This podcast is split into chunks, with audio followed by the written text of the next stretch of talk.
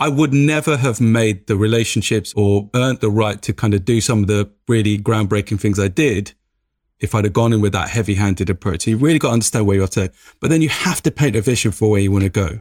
And it has to be ambitious and it has to be exciting and it has to be stretching. Have you ever felt like a failure? Felt like you let a lot of people down? That's exactly how my guest today felt. He went to a great school, but he came out with nothing really to show for it. His immigrant mom, who couldn't speak English when she came here, had worked her butt off to provide opportunity for him, and he felt he let her down. But he didn't let that failure define him. He managed to work his way up to become the HR director for Europe, Middle East, and Africa at one of the biggest advertising firms in the world. We delve into that story today. We also talk about being neurodiverse. We talk about school and why he actually struggled while he was in that environment. We talk about other amazing lessons learned from his mum. We delve into regrets that he's had. We talk about the changes and influences that he's bringing to the world of leadership, to culture, to organizations with the Mavericks Manager Toolkit. Hass is a husband, he's a father, he's an exec coach, a leadership expert. He's the co founder of Mavericks Unlimited. He's also the co host of the 105 Miles podcast. He's a board advisor to a lot of startups, and he's a man who has ridiculous amount of experience. So let me stop talking so you can delve into his story. But get a pen, get a paper, because you're gonna want to take notes.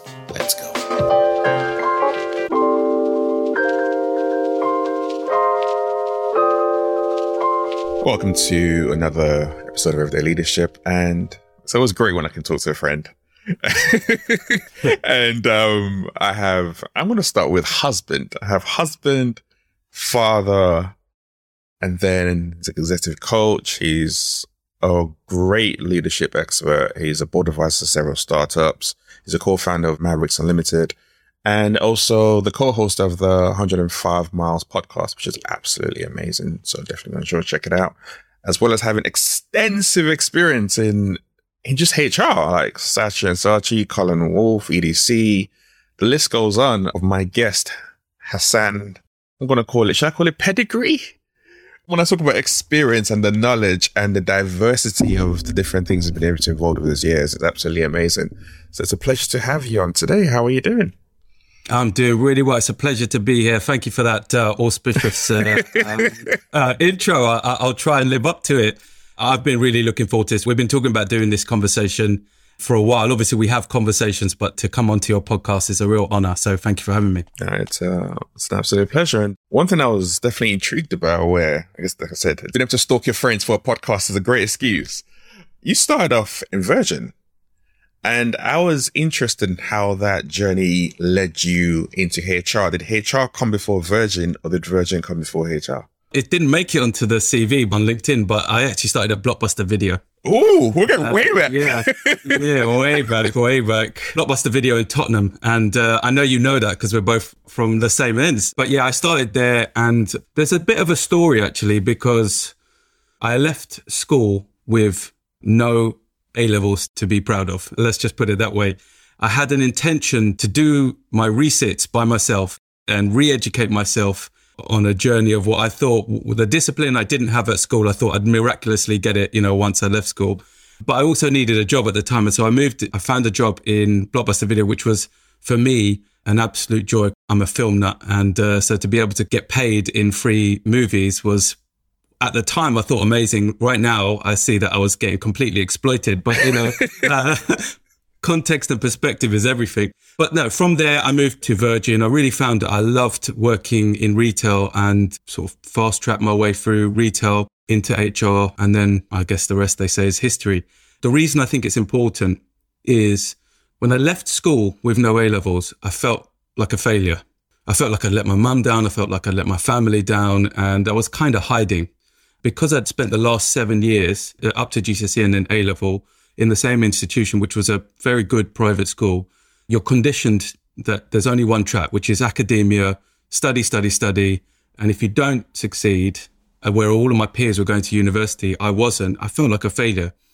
And then I moved into what was supposed to be just a part time job.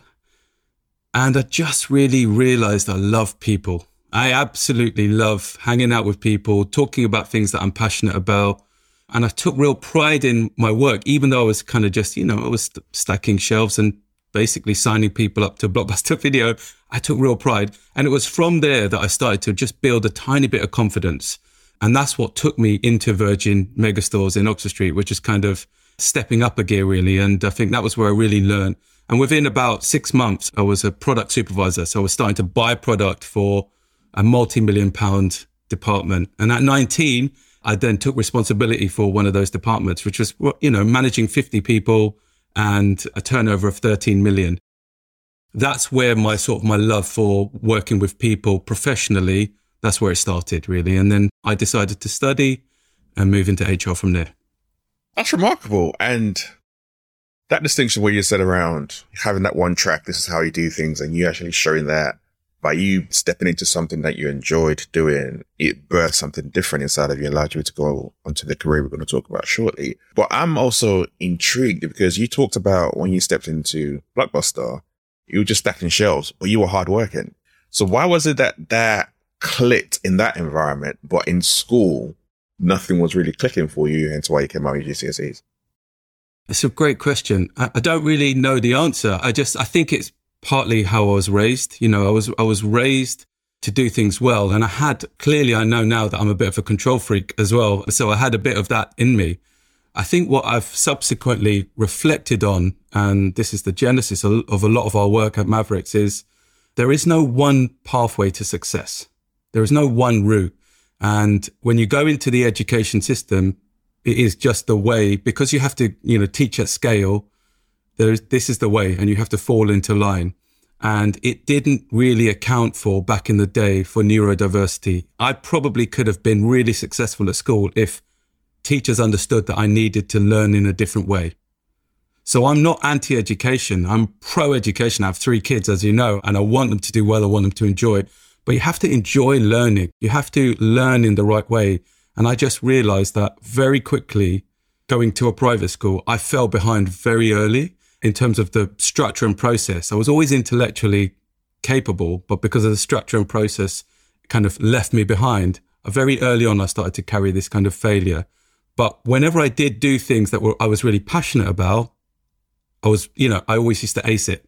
And I just, you know, with hindsight, I realized now that that's probably what I needed more of. But the school system, unfortunately, particularly in the, on, you know, in state education, is, is underfunded it's under supported. Teachers are overstretched. There's no space for individuality. You just got to be able to try and get as much done as you can. So I, I sort of sympathize, but it, it, needs to evolve because what we need now to succeed is very different to what we were told we needed back then. That's 100% so true. And do you have a distinction between purpose and passion? Uh, uh, a passion for me is what fuels you. Purpose is what you're here to do. I love this Mark Twain quote, which is the two most important days of your life are the day you're born and the day you find out why. Yeah. And uh, so I think passions are your energizers. You know, I think we may come on to talk about superpowers. Yeah. That's it. It's what drives you. It's what gets you going. It's what, you know, it's what feeds your uh, purpose, but your purpose is what you're here to do. It's, it's your legacy. It's, it's the impact you're here to make.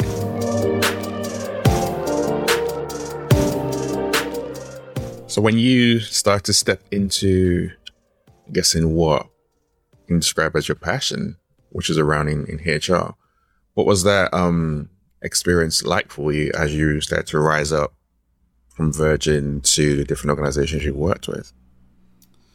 I think if I look back at the the retail career and then transcending into the HR and the people career, the thing that really you know, connects the two is my passion for people. Mm-hmm. And that actually lived through me even before I started working. My mum always tells the story of as soon as, you know, like when we used to have those, we used to have dial up phones, you know, in the house before and the phone would ring. We didn't have mobile phones in those days. The phone would ring. Someone would say, right, we're coming over.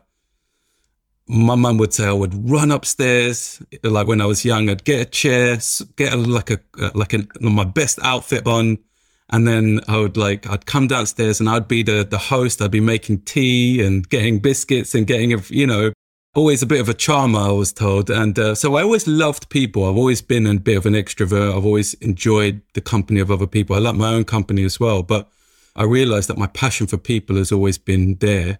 Professionally, it was when I realized that I didn't want to do retail operations anymore. I just needed to think about what I wanted to do. And it was all around people. The things I loved doing was, you know, about finding great talent, nurturing talent. I even perversely loved kind of managing performance, you know, to see people, you know, improve through kind of process. So it was a no brainer for me to go and study that and then move on. But as I sort of progressed through my career, I realized that my vision for what I could be, you know, doing change. So it was very much when you go into HR, it's very much people centered, how to be, you know, a great supporter of people.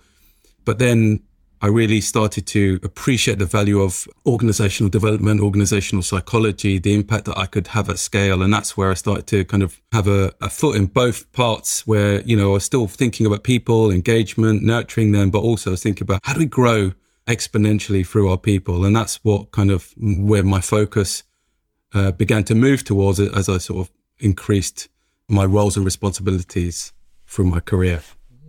Was that an um, easy switch for you going from retail into HR? Because, like I said, you're you're 19. Obviously, you grew up through that, but you're 19. You're leading so many people. You've got a great position.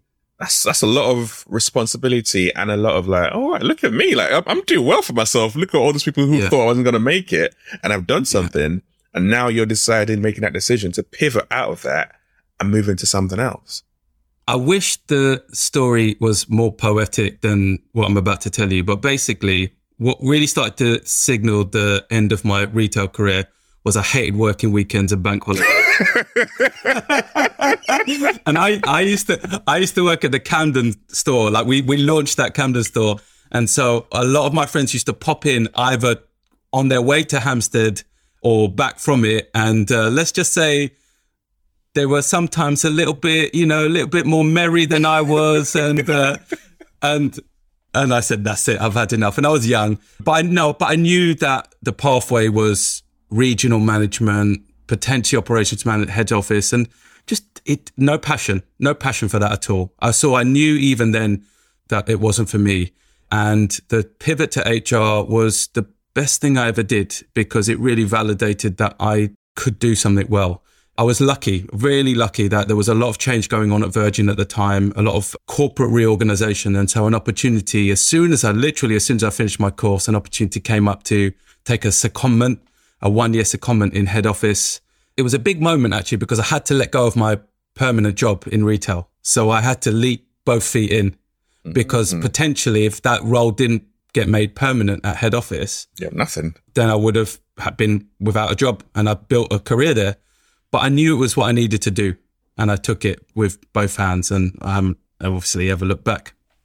That's amazing, and I think it's that's a really good point. Those signals doesn't matter what they are. I think a lot of times we ignore signals that come up, and we think, oh, yeah, this, this that's just something that's a feeling for today. But if something repeatedly is coming up for you regardless of how it presents itself, it's something that you definitely should pay attention to because it's your mind and that internal side of you telling you this is not it. This is not the lane I should be walking down.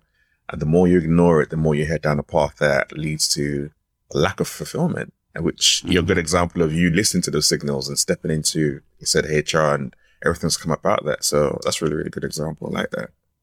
Yeah, 100%. Like my a philosophy on life is always listen to your intuition, which is exactly what you're talking about, the signals. And I, I, love the way that you positioned it, which is it's not just your heart, it's your head, it's your whole computation system working. It's all of the evidence that you've built up, the knowingness that helps you to decide, oh, this feels like the right thing to do, or this doesn't feel like the right thing to do. And wherever I've had those moments of pivot, I've listened to my intuition and so, for example, when I left Virgin, I actually went to join another retailer, well known now, but it was quite small at the time. And I was charged with going in and, and, you know, setting out their whole HR philosophy. And I walked in and it was, it was just, it was really clear to me on day one that we were just different people. We just, the, the vibe wasn't right. And I kept going. I kept my head down, kept working. But, you know, very, very early on, I knew it wasn't for me. And, uh, even at that young age, I knew that I had to make a call. And so I had a very difficult conversation with the CFO who had hired me. And he wasn't great about it, actually. He was, he was kind of rude about it. And as soon as I walked out the door, I knew I made the right call. And literally within 10 minutes, I got a call about a short term gig at Grey Advertising. And Grey Advertising was the beginning of my whole career in HR leadership that you know that where I really was able to craft my you know my reputation and to kind of go and make an impact. And it was because I decided to listen to those signals. Mm. take action because taking action is as important as listening to the signals. I took action and and then lots of you know opportunities came as a result of it. And I think you've really got to do that. Yeah percent obviously those opportunities that came and the experiences that led to led to you being in roles that meant you traveled around the world and you, you tap into different cultures. And that's something that, and especially in this present day, as companies expand globally, as the way of hybrid working, remote working becomes the norm, you're having people who are coming in from different cultures. And I'm curious to learn from some of your experiences. How do you start to learn and understand different cultures if it's different to your own values of the way of your default way of operating? How do you mm. integrate both those those two things together? Mm. Something that Chris always talks about is seek first to understand, then be heard. So listening is incredibly important, not going and telling.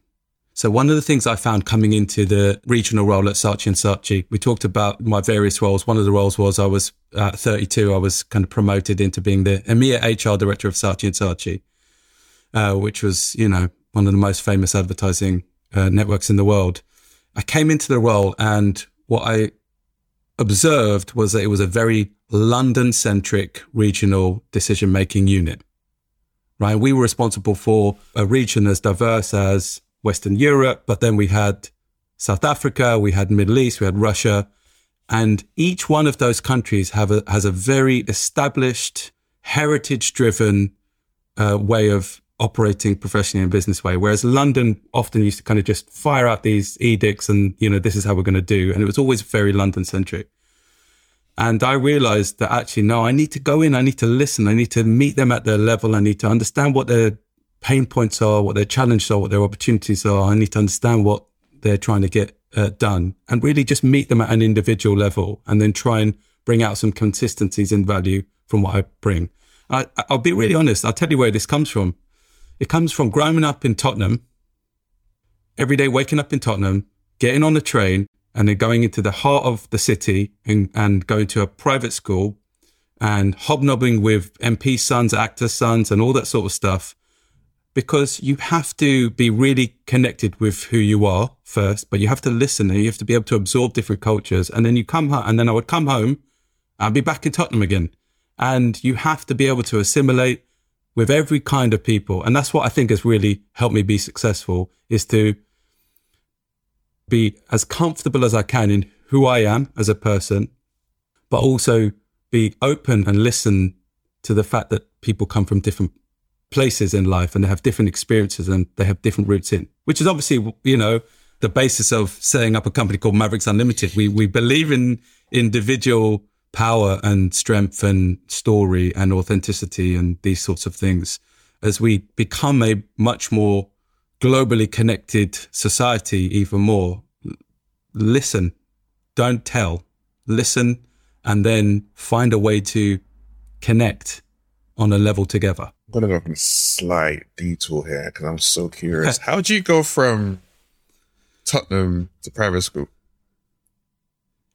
My mum. My mum had a vision. So one of my strengths, as you know, as defined by uh, kind of the, the work that we do around Strengthscope, is strategic mindedness. So the ability to look forward into the future. And I think I must have inherited that from my mum because I think she saw a future for me she didn't like the look of potentially because you know what it's like. Like it, you know, like there are some routes that you can take when you grow up in somewhere like Tottenham that that can set you on a pathway that you can't come back from. And she was very worried about that, I'm sure. So very early on, she decided that she wanted me to try and win a scholarship. It was, it was called an assisted place. So basically, it was very few of them, but there were bursaries to go to a private school and they were funded. And so I would, you know, when my mates would be playing out and I'd be like really shouting at my mum to let me play out, I was, you know, at home trying to work out verbal reasoning and, and maths and reading and all those sorts of things. And for two or three years before the entrance exams. And then I took the entrance exams and that was it it's kind of ironic that I did loads of hard work and really disciplined in getting to the school. And then once I got into the school is I let it all fall apart. To be fair to my mum, she thought that the hard work was getting me to school. But actually the hard work began once you got to school because you, to, to thrive in an environment that is kind of an elite academic environment, you need the infrastructure around you. And I don't think my mum knew that. And I, as I said, I was always a charmer, a bit wily. And I, if I could figure out how to not do work, I, I was very good at evading that. So I probably, um, you know, made it a bit more difficult for my mum. But I should also point out for your listeners that I grew up in a single parent home. You know, when so when I talk about my mum, it was it was literally just my mum.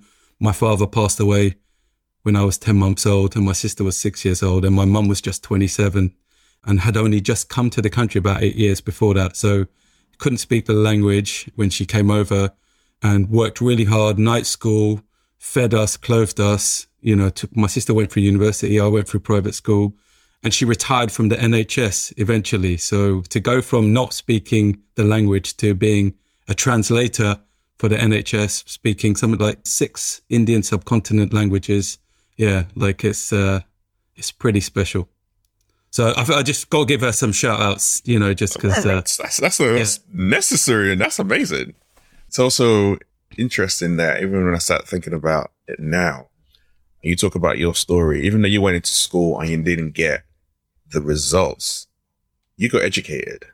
And that education that you had, which was maybe able to tap into a different subset of, of culture and still be grounded in the environment you grew up in Tottenham, gave you a completely different perspective and a way of looking at people that no one else has. So when you're then leading teams in, in the UK, in Europe, in Middle East, in Asia, in Africa, you can see a lot of things that the standard person in the advertising world who grew up in a very middle class environment is not exposed to and they don't recognize, they don't see.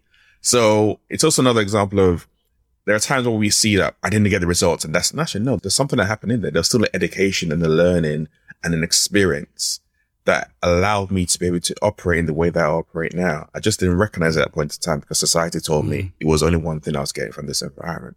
Mm, absolutely. No doubt. Like I, I would say the fact that at you know, 27, I was able to sit in a boardroom of a PR company or, you know, at 32, go in to be, you know, part of a regional leadership team. It stemmed from the confidence that I took from that experience. And this is why I'm so committed now to helping people to understand that there isn't just a level playing field, that there is a psyche built into people that uh, grow up in poorer backgrounds or people that grow up in underrepresented parts of society there is a psychology that is just kind of built in or put upon us. We don't walk into those situations feeling confident. Of course, we have individuals that transcend that, but I realized that what I took from that experience was because I was exposed to the opportunities. That's all we are needing. All we need as society is to have access and to be exposed and to create our own stories and pathways and neural pathways and then we're going to fly. And that's what hasn't been uh, available in advertising, in finance, in medicine, in hospitality, everywhere. It's just been, it's just been prevented. And we need to work. I know that you and I are both doing work in this space to create awareness, to create opportunity. And that's it. You know, that's what I see. I used to think that, oh, what makes me different? Nothing really makes me different except what access I had. I did get educated. I got educated on how to be confident, on how to hold myself, on how to be, uh, you know, authentic, but also be able to relate to somebody on a different level. And I brought all of that and I bring all of that every day. And I think that's what, you know, allows me to be able to have a conversation, uh, you know, uh, you know, in a boardroom and also, you know, street level as well. Yeah. And um, the interesting thing around being able to have, I guess, that lens and that frame of reference which other people don't have is when you start to introduce new things into the ecosystem, it doesn't always get received in the best possible way because other people don't quite understand it or understand why you're doing it. So I'm curious to learn as a HR, previous HR professional, when you started to in- introduce new things, what were some of the experiences that you had which I'm going to say challenging or really shaped and defined your journey, either good or bad? I think you always have to assess, you have to assess the environment that you're in. I think there's the sort of the intention to create this perfect state of utopia. And then there's where you are today. So, so we often give this uh, analogy of the sat nav, right? So for you to uh, plot your best pathway, you need to know where you are today and where you want to go. Okay. So I always set out, uh, first thing I would do is always look at where I am. Where are we? What readiness is this business? What are the people like? What are the leaders like? What's the culture like? Because if I say, for example, went into an ad agency as I did, and I said, okay, cool. Well, we're going to do this, you know, 20 point competency framework and we're going to transform the way we do performance. I would never have made the relationships or earned the right to kind of do some of the really groundbreaking things I did if I'd have gone in with that heavy handed approach. So you really got to understand where you're to, but then you have to paint a vision for where you want to go. And it has to be ambitious and it has to be exciting and it has to be stretching.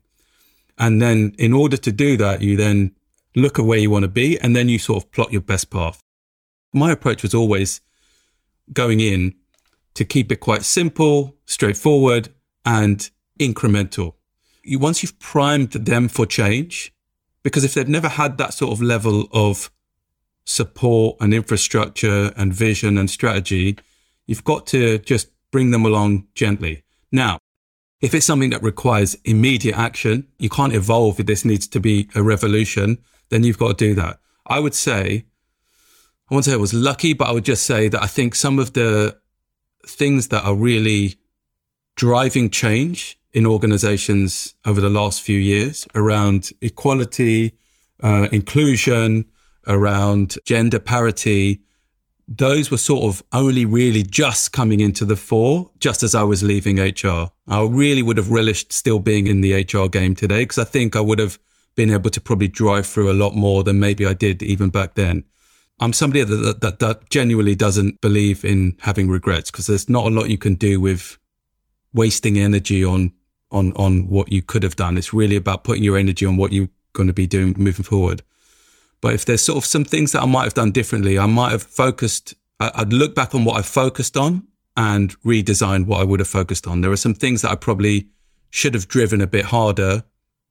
As a leader of influence, a person of color, I reckon I probably should have done a bit more while I was in role. I'm trying to do my best now to make amends for that, but I think maybe I probably should have done a bit more back in the day. Honestly, like I had a, uh, you know, I always had a strong perspective on the lack of opportunity for people who didn't come from middle class white privileged backgrounds. I always had a perspective even before the world started talking about it. And I just focused on what was in front of me because there was a lot, you know, it was a busy job. Like we were trying to transform a region which involved buying new businesses, selling businesses or closing businesses, closing markets, you know, there was all of that. So it was very, it was strategic, but it was almost quite tactical. And I just didn't take in, make enough room to go, okay, well, we do need to have a long term vision for how we're going to bring more people in or we're going to talk to more people. And so if I could go back, I would have just spent just this, I would have distributed my time a bit differently. That's all. Because for me, legacy impact is really important. When we leave this place and go on somewhere else, you want to look back and you think, okay, I made a difference. Now, of course, we make a difference in our immediate circle, in our families, our friends, but I personally want to make a bigger impact. And it's not just about how much My bank account looks, what it looks like when, when I leave. It's got to be about you've had impact. And at a micro level, I just try and give as much as I can. As you know, you know, you know that about me. I try and give as much as I can away for free to help other people. But beyond that, it would be amazing to genuinely, in the work that we do, to have a significant impact that changes the conversation or changes the way people do things. I think that's really something that I'm working towards. Yeah, and that's, I think that's something that Mavericks stands for as well.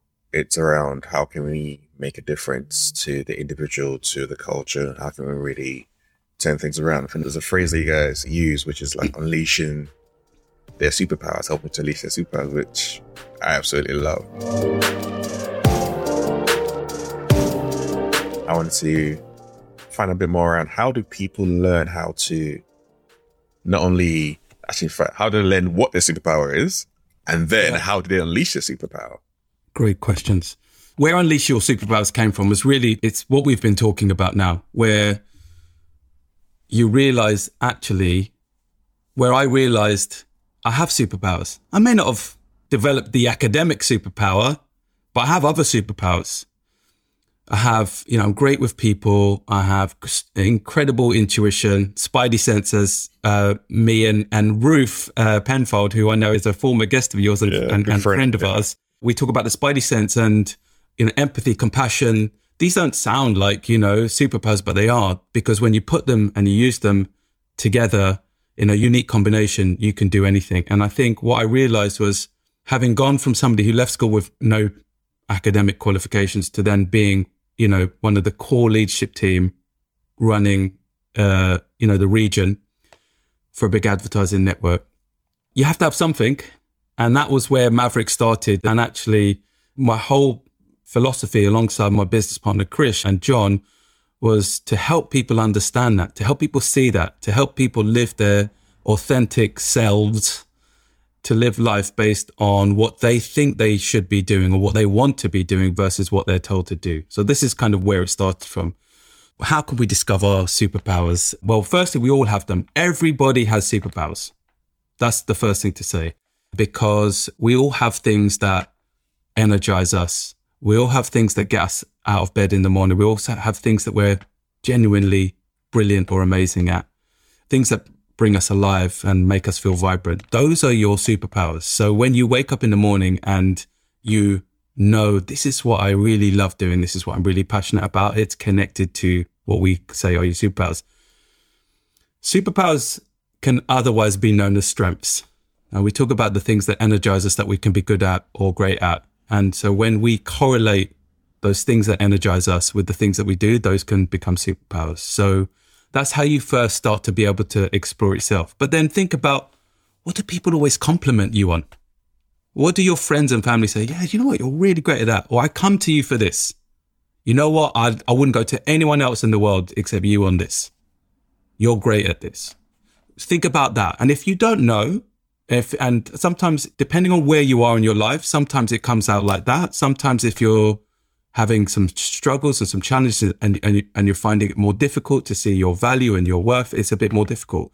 So one of the things you can do is go to four to six people that you know and you trust and you love and you say, what do you think my superpowers are? What do you think my strengths are? What do you think makes me special? What can I do that no one else can do in the world? Ask those.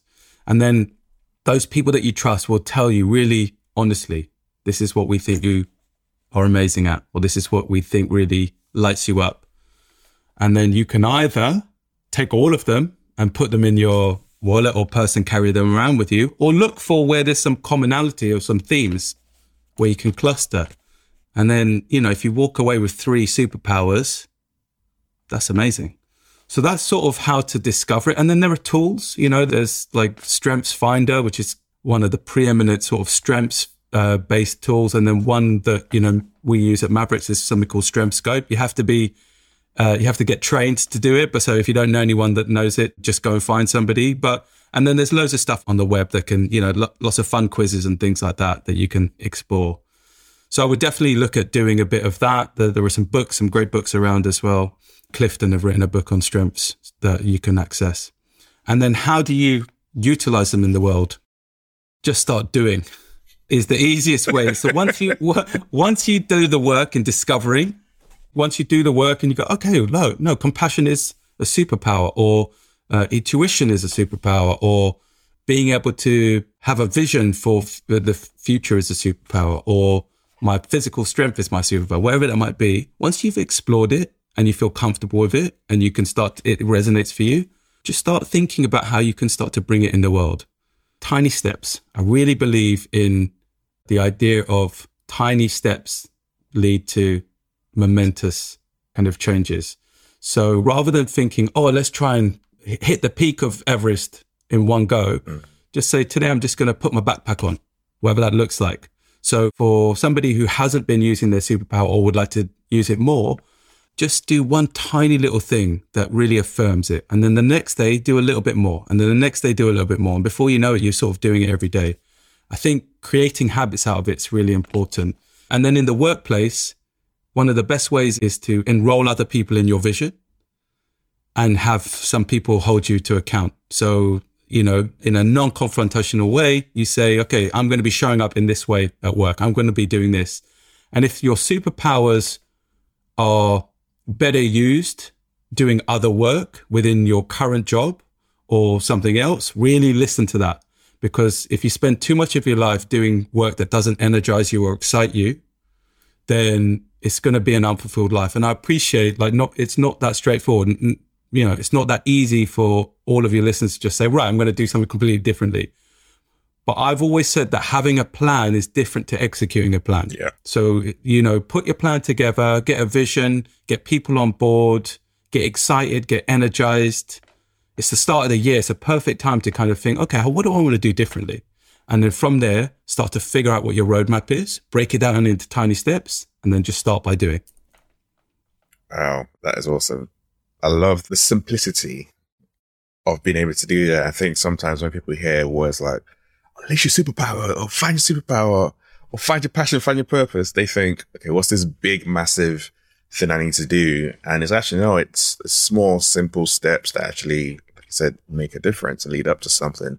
Even being able to put your backpack on or being able to write stuff down, you're already moving in that direction of where you want to go. And that is progress. And a lot of times you don't think about it, but actually it is progress. It's not always what you get at the end. It's about how you start and then how you keep on going. That's where the true experience and learning and growth comes from. And I really like the way you've just kind of just captured that as well. Thank you. Uh, let me ask you, what's your superpower or superpowers? Ooh, one of them actually for me is, is calmness. Um, oh yeah, I can see that. I've learned over the years that, especially in the industry I've worked in, the environment around me is always very frantic. There's always something to go wrong, and we need to fix this and hurry up. And people were rushing and rushing and losing their heads. Well, actually, what you need in this space is some calmness to be able to actually think about what's really happened. Is that the real problem or just those the symptoms? Okay, those are the symptoms. Let's identify the problem and then we can solve the problem. Let's kind of just bring the emotion level down because again, when people are so pent up, you start saying things and doing things and you're operating from a very reactive place and you don't give your brain the space it needs to be to think.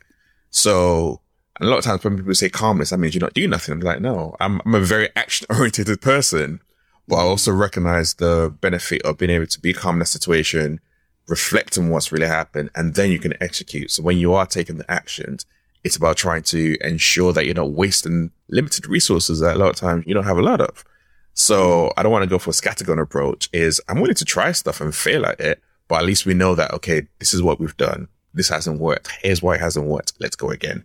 As opposed to just doing some random different things. So calmness is definitely yeah one of the ones I've learned, even though it almost cost me a job. uh.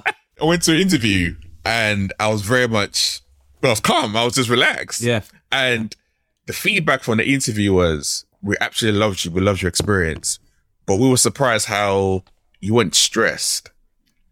And I'm like, okay, why is that a problem? They were like, and they were like, they were just weren't sure wasn't to be, a, wasn't going to be a great fit. So it's supposed to be like two interview stages. I think it ended up being five just because of that. Cause I kept on meeting different people and they were like, okay, everything's on point, but we're not sure. And then when I eventually did step into that organization, I remember I got the feedback a couple of months later that we love the calmness that you bring and you restore. I was just laughing in my head, like, seriously, this is the reason why. Because wow. it looks so different to what they're so used to and everyone else was coming in. But I'm like, that's me knowing, having that self awareness about myself. And I can lean into that. I wasn't going to change that for anyone. I absolutely love that. And a couple of things to sort of say is that's exactly what we're talking about, which is bringing your superpower in the situation and challenging people's notions of what perfect is or what right is, or, you know, and like I know you. And so I spot that. And so that's another thing for your listeners is if it's easily spottable by other people, then you can see, I could see how that really kind of, you would bring that in a situation where it was really needed. And so that just pointed me to, so, you know, when you're in a team and you've done a bit of work together around superpowers, I really encourage people to kind of do a bit of work collectively in teams and organizations as well. One of the exercises we do in our work, it's call on me. So, so you could say, call on me for calmness. So you can say to your team, when things are like a bit like lots of fires going off, call on me because I'll come and I'll help you just take a level headed approach to this situation. We can just take the pressure out of it. Call on me is a really powerful tool. So for me, I know that sometimes we just need to, like, uh, you know, bring in a creative brain to a, a, a challenge where people have been like going at it for, for a while. It's just a new, fresh objective. Call on me for that. And so I think call on me is a really powerful tool that you can do with your friends or do with your work colleagues or whatever. But I think it's a really powerful way to really bring superpowers to life in a real context. Oh, I like that. And I can see so many uses for it. Like you said, in either at home in your family setting or at work with, with your teams, being able to know that actually this, these are this different people who operate in this way. I can go to them for this. I can go to them for that. It's, um, yeah, I really, really like that. I started to think as you were talking, I was like, okay, there are so many applications I can see with that. So that's a really, really brilliant tool that, um, that you guys have at Mavericks. Speaking of tools, actually, you have the Maverick Manager's Toolkit. Yeah. What is that? Like, for those who don't know, what is a toolkit and why did you decide to create it? So the Maverick Manager's Toolkit is it's a digital uh, platform, uh, training platform for managers, and uh, it's three courses: uh, setting up success, conversations that matter, and coaching made easy. And it's basically we've just poured out our souls and our knowledge into these courses because uh, we wanted to find a way to help managers build some of those fundamental tools that you need in leading teams and people. Pre COVID, we were out in the world delivering these as training workshops. And we love doing it because actually we get access to managers and early stage managers and people who are kind of leading teams in really thriving businesses. And uh, what we found was that the same stuff kept coming up over and over again. Thrown in at the deep end, given a team to uh, manage because I'm good at, say, engineering or I'm good at creative, right? So you come in as a craft expert and then you become an accidental manager. And then what happens is over time is you end up stop being, you stop being recognized for your craft that you're excellent at and you start getting looked at for being a bad manager.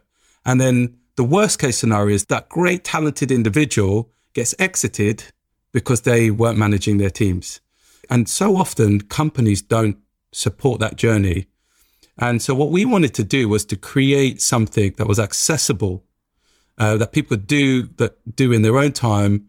Uh, but, and then, but importantly, out, differently to say coming into one of our workshops is they have that knowledge at their fingertips whenever they need it. So if you're going to go into a difficult conversation or if you're going to go in and do a a performance review or if you want to do a coaching session, you just, you can do a quick refresher. So that's why we did it. And we did it also because, you know, in the first lockdown, we had just a little bit of space. I mentioned this to you before. We had a little bit of space to just take a breather. We thought, what do we want to do? What are we really passionate about? And what we're really passionate about is impacting at scale and helping people be their best selves in the world. And this was a part one of how we do it. And, uh, you know, it's been really successful. We're really blessed that we've got some great clients and it's making a difference. And uh, yeah, we've got some new stuff coming uh, into the toolkit very soon. So more courses and, and more content. So I feel really good about it. When you're talking about legacy and lasting impact, that's one of those things, you know, like yeah. I know you're talking about HR what you could have done there, but I'm like, actually, you know what? You've, you've had to transform and change a massive problem, a massive problem area that we see time and time again, and it's coming up. Yeah especially last when I think about the great resignation and what the greats are, the great reset, the great reshuffle, the great retention, all that kind of stuff. Actually, those four different quadrants really, really link back into what you just talked about right now. And it just goes to show how much of what you're doing with that toolkit, how much you can make a difference to a lot of managers, a lot of organizations. Yeah, thank you. We did some research when we were putting this together. And according to Gallup, companies pick the wrong candidate for manager 82% of the time. Wow. 82% of the time, they get it wrong. And then managers account for a 70% variance on employee engagement. So basically, you get the wrong candidate in, they're going to have a disproportionate impact on employee engagement, and people leave, and your company and your organization suffers, and people get burnt out. And those poor managers as well, it's not their fault. Like sometimes they're just picked, handpicked to go and do this thing.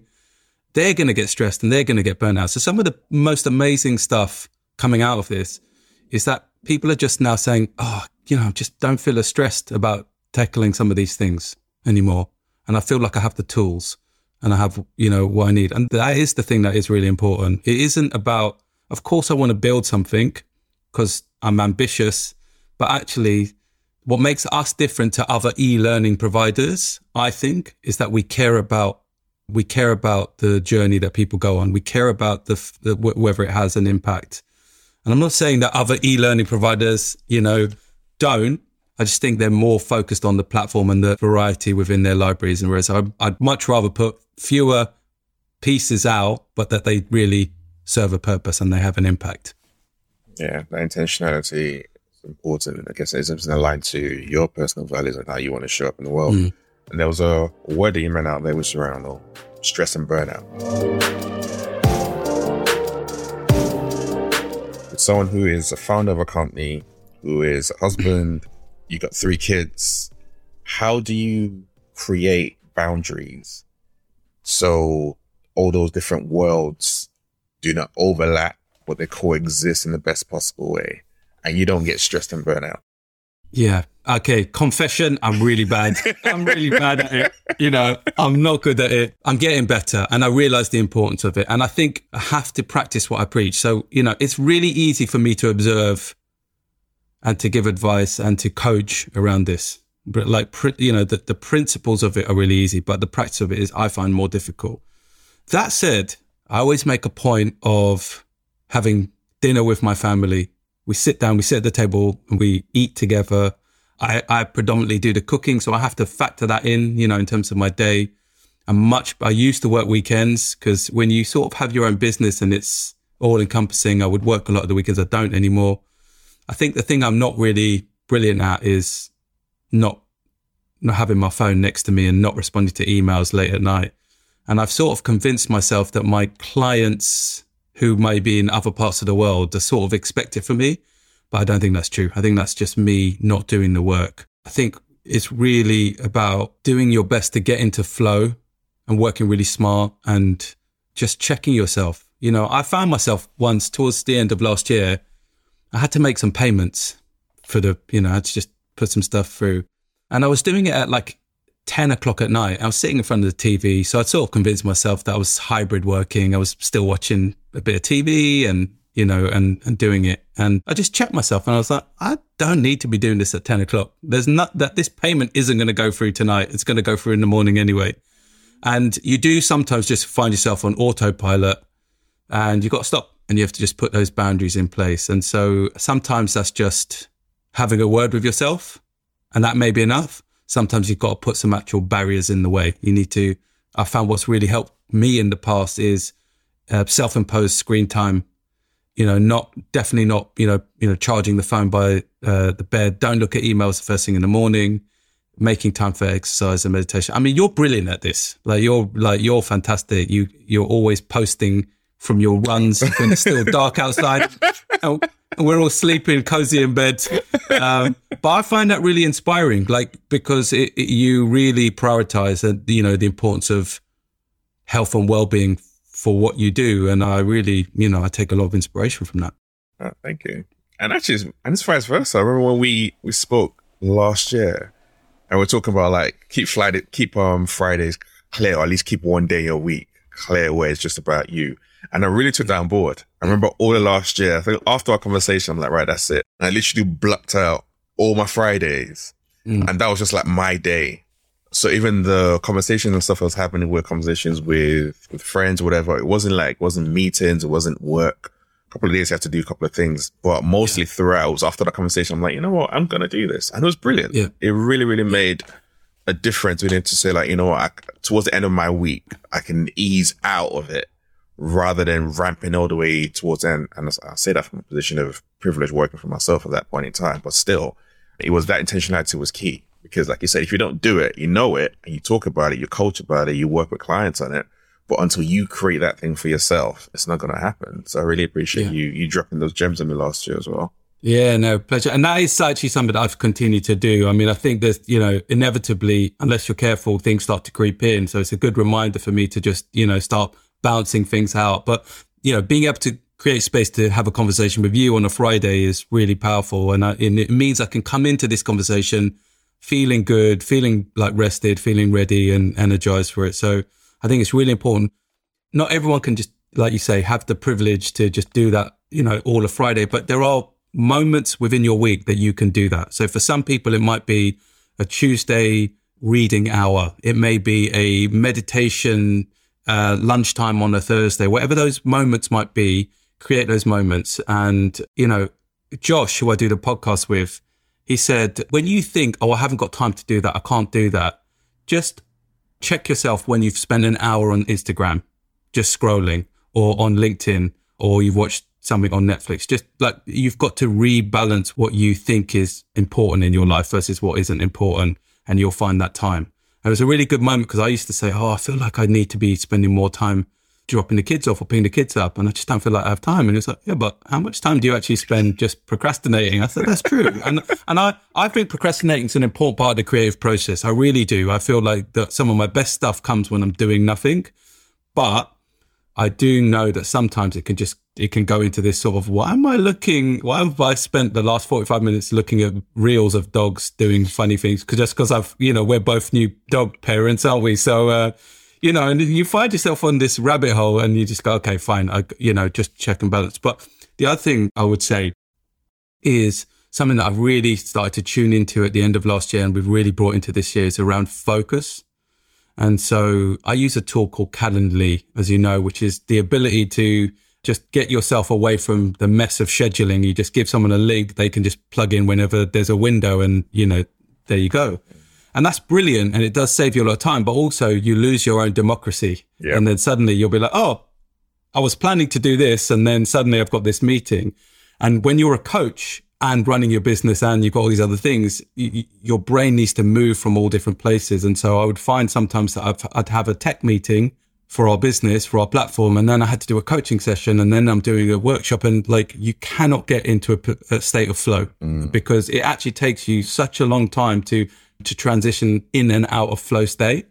And the way that we are so interrupted in our lives these days by emails, by notifications, by alerts and things like that, you've got to be able to find a way to really, to get true work done, to get deep focus. You need to be able to do it in a way where you can minimize those interruptions. So what I've been doing now is where I used to give access to my coaching clients across the whole week, not including Fridays. I now only limit it to Tuesdays and Wednesdays. So I, I make it all available. You can we can find the windows, but then outside of that, I think I can then do the other things. And so just really finding those pockets where you can really focus, you'll get so much more done.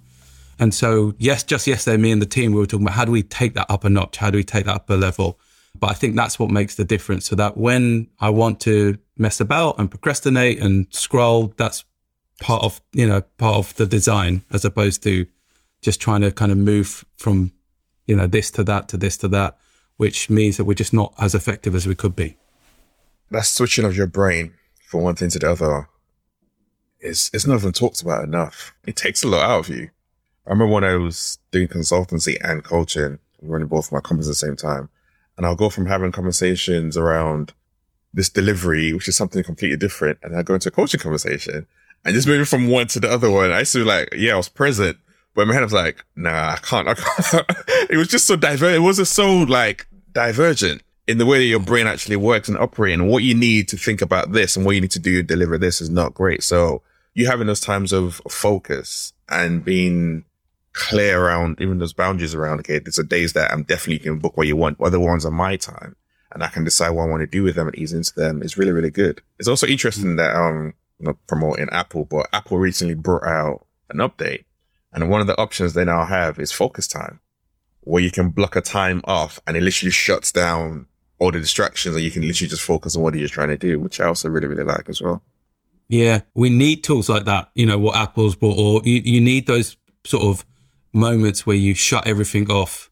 And if we just rely on willpower, some people will get there, but most people don't. Nah. So you need the tools. Like the thing is, we don't send letters on typewriters anymore, right? So like, so like the world has evolved. I, I always like make fun of people that still use like the one password across everything. They're operating like they're still in 1982 with their password. But but you know you need to have a password manager now. Yeah. You need to have something uh, that basically because cyber criminals are clever and you got to stay with the game. And I think everything needs to evolve in how we operate. So if we need to use tools to shut down and to help us to focus, then yeah, I'm I'm all for that. I think that's what we should be doing. I guess my last two questions are one, as a parent, how are you, I guess, raising your kids when you think about your experiences with school and everything else, and even that whole narrow focus of education and all that? How has that shaped how you parent your children? It's a great question. I think helping them to really understand what they're passionate about is really important challenging, questioning the narrative and asking questions, being curious, that's really important. I think also what I didn't have was the structure and the rigor of just coming down, sitting down, at least doing something every day and just, you know, just doing what you need to do. And I think being able to create that environment and support them through kind of the learning journey.